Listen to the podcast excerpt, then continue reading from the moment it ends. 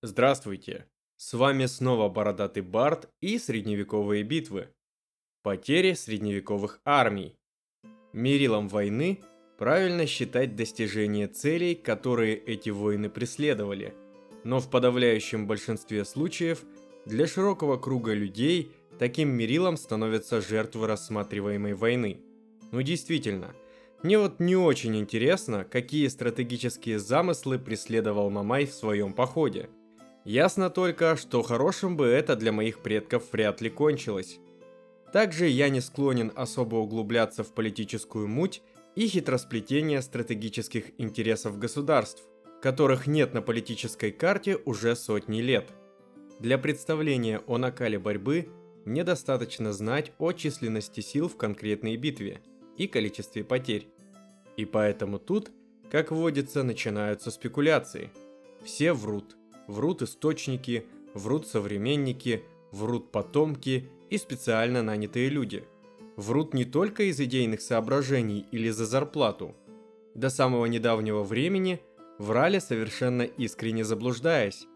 Прямо сейчас происходит слом традиций.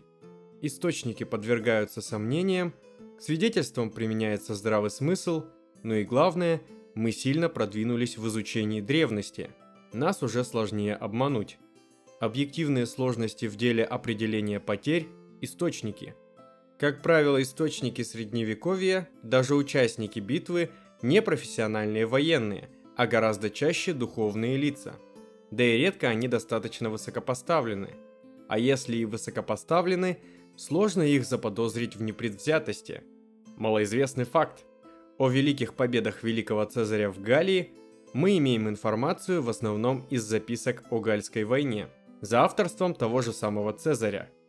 Зачастую оценки потерь отражают не столько действительное число, сколько впечатление автора. Отсюда и очень круглые цифры. 10 тысяч, 20 тысяч, ну и когда очень страшно, то даже, наверное, 100 тысяч трупов. Прямо вот на этой полянке навалено. Честно сказать, в общем и целом резня была в эпоху стали без пороха довольно впечатляющая. Спасало только то, что армии были небольшие – вот немного цифр с поправкой на правдоподобие. Столетняя война. Жалкие 5% убитых у французов в битве при Креси 1346 год объясняются только пассивно-оборонительной тактикой англичан и наступившей ночью, позволившей спастись большинству раненых. Зато в битвах при Пуатье 1356 и Азенкуре 1415 год происходивших днем и закончившихся успешной контратакой англичан, было убито до 40% французских рыцарей. С другой стороны, в конце войны получившие тактическое преимущество французы убили до половины английских воинов в сражениях при Патте 1429, Форминьи 1450 и Кастильоне 1453 год. Немного крови от горячих испанцев – на Иберийском полуострове, в наиболее крупных сражениях при сладком для русского уха городе Нахере 1367 год и Алжу-Баротте 1385 английские лучники устроили точно такой же завал из трупов кастильских и французских рыцарей, как при Пуатье и Азенкуре. Памятные многим по отважному сердцу смелым Гибсоном англо-шотландские войны – больше 5000 убитых шотландцев, вероятно около 40% в битве при Фолкерке 1298, убито 55% шотландской кавалерии при Халидон-Хилле 1333, погибло более половины, возможно две трети, включая пленных шотландцев, участвовавших в битве при Невилс-Кроссе 1346 год. С другой стороны, минимум 25% английской армии – против примерно 10% у шотландцев убито в битве при Баннокберне 1314 год. Более 2000 убитых англичан 20-25% в битве при Отерберне 1388 год. Нежно любимые автором франко-фламандские войны 40% французских рыцарей и конных сержантов убиты в битве при Куртре 1302 год, 6000 убитых фламандцев – то есть 40% по французским, возможно, завышенным данным, и полторы тысячи убитых французов в битве при Мон-Ан-Певеле 1304 год. Более половины фламандской армии истреблено в сражениях при Касселе 1328 и Розебеке 1382.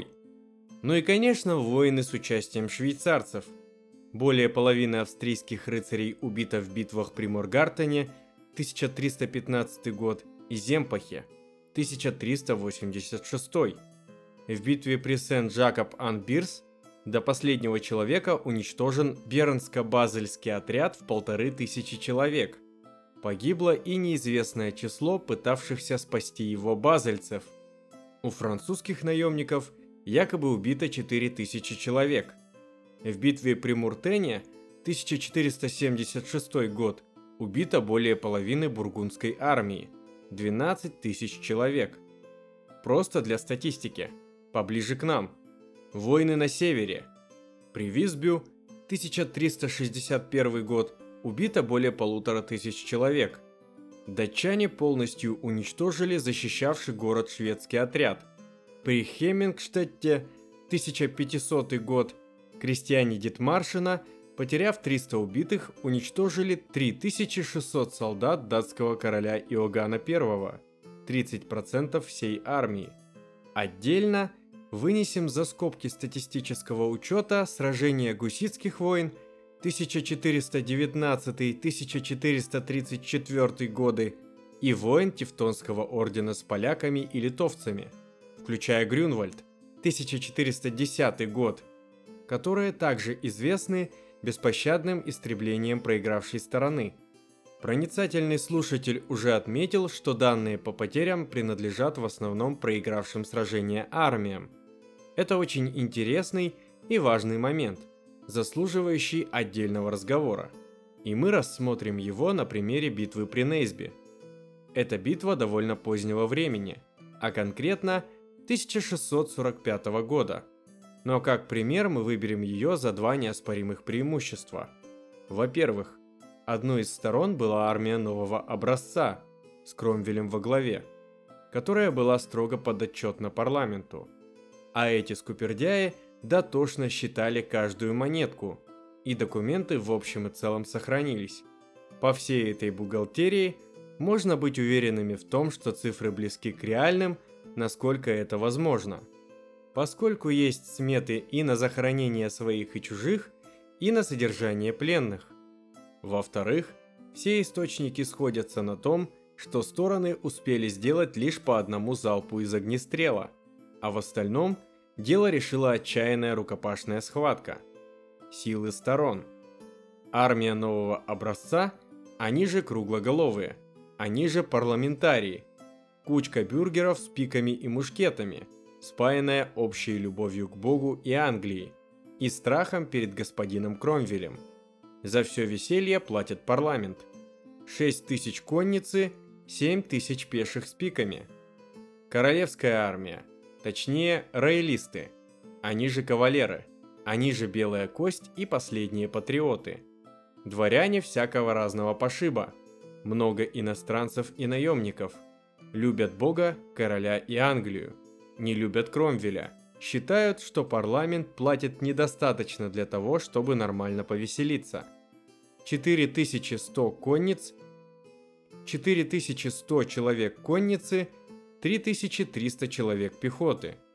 Ход битвы освещать подробно смысла нет, но интересующиеся могут посмотреть английские документальные фильмы по этой теме. Там, в надрывных, почти шекспировских выражениях, рассказывается о подвиге парламентариев, решивших умереть, но не дать королю перевешать парламент. Действительно, сначала у Кромвеля все слегка не задалось. Ему опрокинули левое крыло да так лихо, что некоторые парламентарии добежали аж до городка, что в 24 километров от места битвы. Сталина на этих паникеров не было.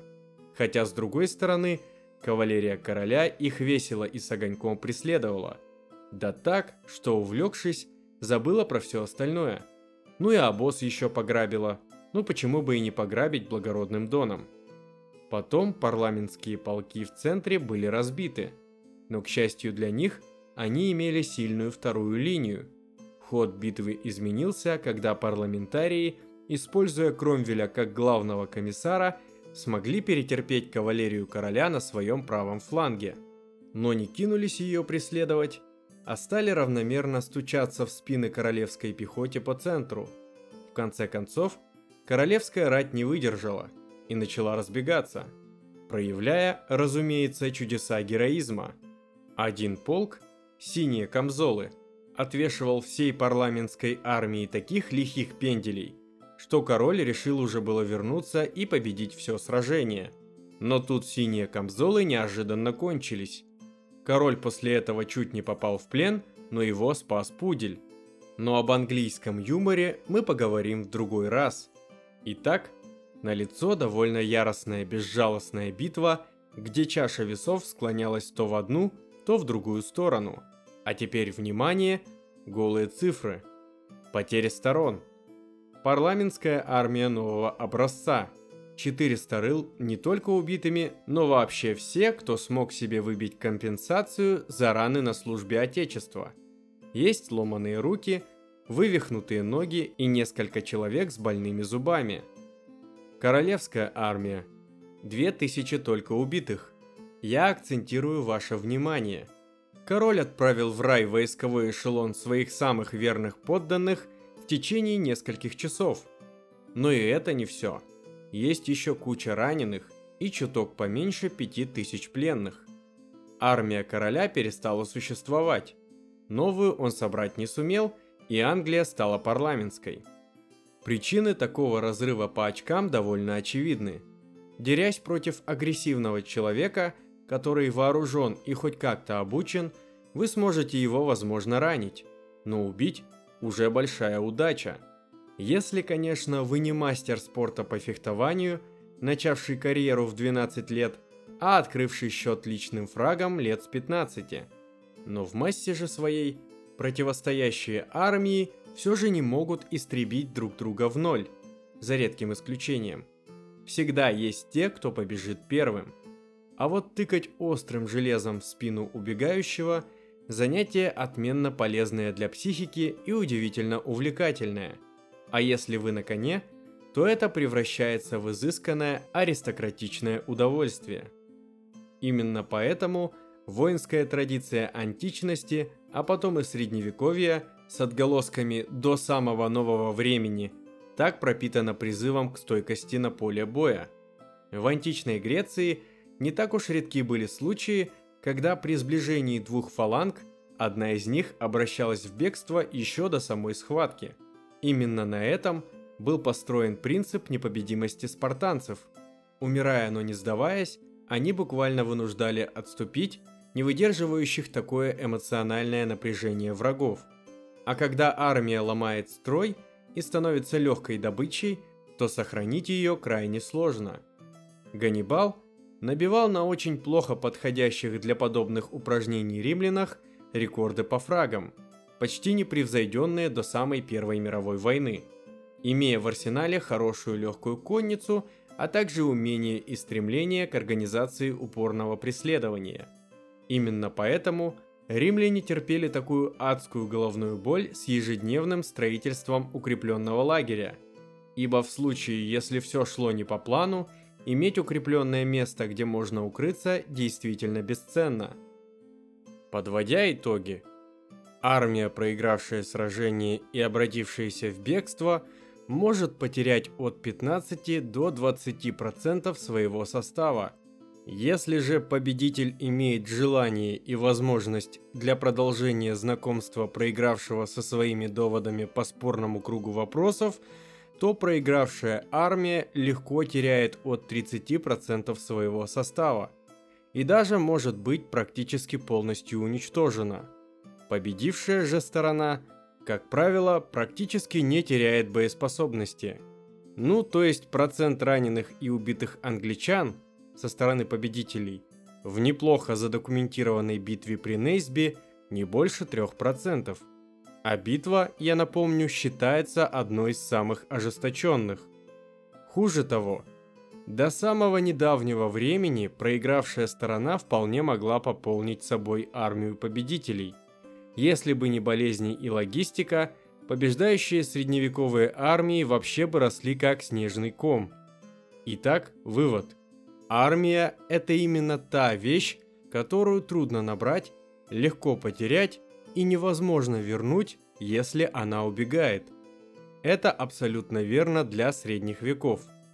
Но при этом победоносные битвы на вашей армии сказываются только в лучшую сторону. Обескровить или измотать ее в серии сражений практически невозможно. Люди все равно побегут задолго до того, как общее количество потерь одной из сторон превысит 10%. Так что Пиррова победа – случай уникальный и до нового времени никем не повторенный. Впрочем, Пира можно понять. Он потерял 3-5% солдат, что укладывается в наши расчеты для армии победительницы в тяжелом сражении. Но ведь он потерял первые ряды фаланги, несколько сотен самых опытных, самых умелых и одоспешенных солдат. И это много. Это половина мужского населения крупного города. И новые из земли не вырастут. Это действительно тяжелый удар, ставящий под вопрос возможность продолжения кампании. Но в условиях европейского средневековья, если ты разбил хоть мадьяр, хоть викингов, ты просто предлагаешь взятым в плен воинам присоединиться к тебе на некоторых оговоренных условиях. Тем более это хорошо работает во времена перед бургундскими войнами, когда армии состоят из одинаковых по сути рыцарей, часто родственников, или деклассированных наемников, которым плевать на цвет знамени нанимателя. И только швейцы со своим зверским правилом не брать пленных ломали всю систему. А у меня на этом все. С вами был Бородатый Барт. Подписывайтесь на наши соцсети, поддерживайте нас рублем, если вам нравится то, что мы делаем. Читайте интересные книжки. Всем пока!